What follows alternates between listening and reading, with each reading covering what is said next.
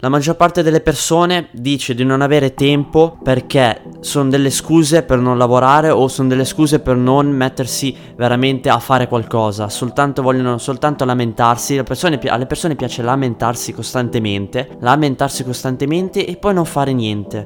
Perché? Perché fa- lamentarsi è facilissimo, subito, in due secondi ti lamenti e non risolvi niente. Invece metterti a fare una cosa tutti i giorni, costantemente, per mesi o anni addirittura, ne- quasi nessuno lo fa. Non lo fa quasi nessuno perché non hanno voglia di farlo o perché hanno paura di fallire o- e allora non si mettono a fare, eh, non si mettono a creare quell'idea o quel progetto. Io penso che eh, tutti noi abbiamo tempo.